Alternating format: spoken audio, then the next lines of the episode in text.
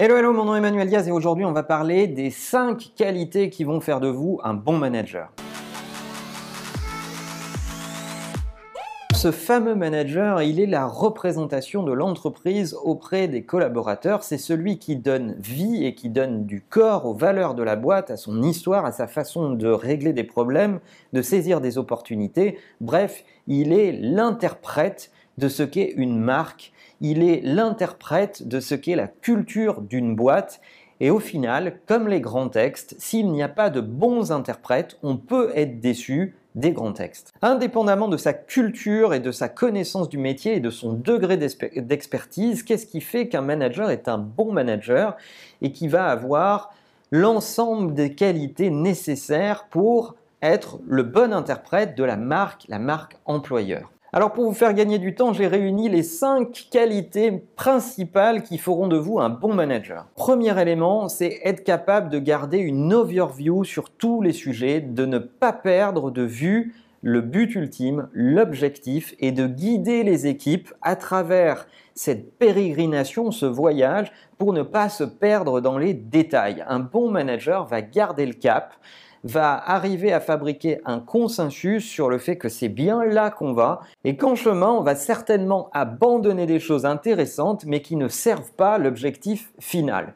Donc oui, c'est un bon capitaine qui garde le cap sur le bon objectif. La deuxième qualité, c'est sa constance. Être capable d'être d'humeur constante, se rendre lisible de ses équipes, ne pas être sensible aux humeurs du jour ou d'un jour. Lorsque vous êtes lisible de vos équipes, lorsque vous avez établi une matrice relationnelle avec vos équipes pour savoir quand est-ce que ça va bien se passer, quand est-ce que ça va moins bien se passer, ça rend tout le monde beaucoup plus confortable. Il n'y a rien de pire que les sautes d'humeur chez les managers qui n'ont pas la même attitude, n'ont pas le même point de vue, n'auront pas la même réaction face à des événements identiques. La troisième qualité, c'est de considérer que le temps de ses interlocuteurs est aussi précieux que le sien.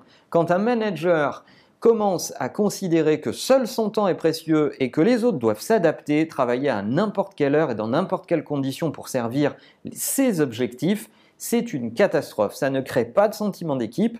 Non, les réunions, on les met euh, à un moment où tout le monde est d'accord et confortable pour les mener et pas à un moment qui euh, vous arrange vous et exclusivement que vous. La quatrième qualité, c'est ne pas avoir peur d'être challengé par ses équipes, ne pas avoir peur d'être contredit, ne pas avoir peur d'être poussé dans ses retranchements, parce que c'est dans ces moments-là que les raisonnements prennent corps, qu'on crée une unité de point de vue et qu'on crée du consensus, de la volonté d'avoir challengé toutes les options ensemble et d'en retenir une.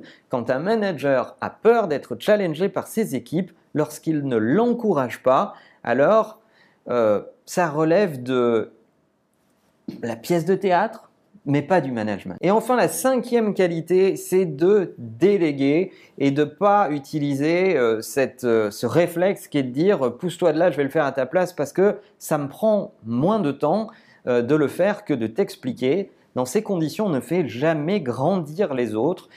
Oui, il ne faut pas faire par soi-même, il faut un maximum déléguer, profiter de chaque occasion pour enseigner, avoir la volonté de transmettre et essayer d'itérer. Ça peut parfois donner le sentiment de perdre du temps, mais en réalité, c'est du temps investi parce que lorsque vous expliquez, vous gagnez du temps pour l'avenir, vous donnez de l'autonomie aux autres et vous formez. Voilà à mon avis quelles sont les cinq grandes qualités euh, d'un bon manager. Je ne sais pas si vos managers répondent à ces qualités, mais en tout cas, chez Imakina, c'est celle qu'on emploie pour essayer de détecter ceux qui seront les bons managers de demain. N'oubliez pas que Marche ou Crève est également disponible en podcast sur iTunes. Et en attendant, la meilleure façon de marcher, c'est de vous abonner. À bientôt.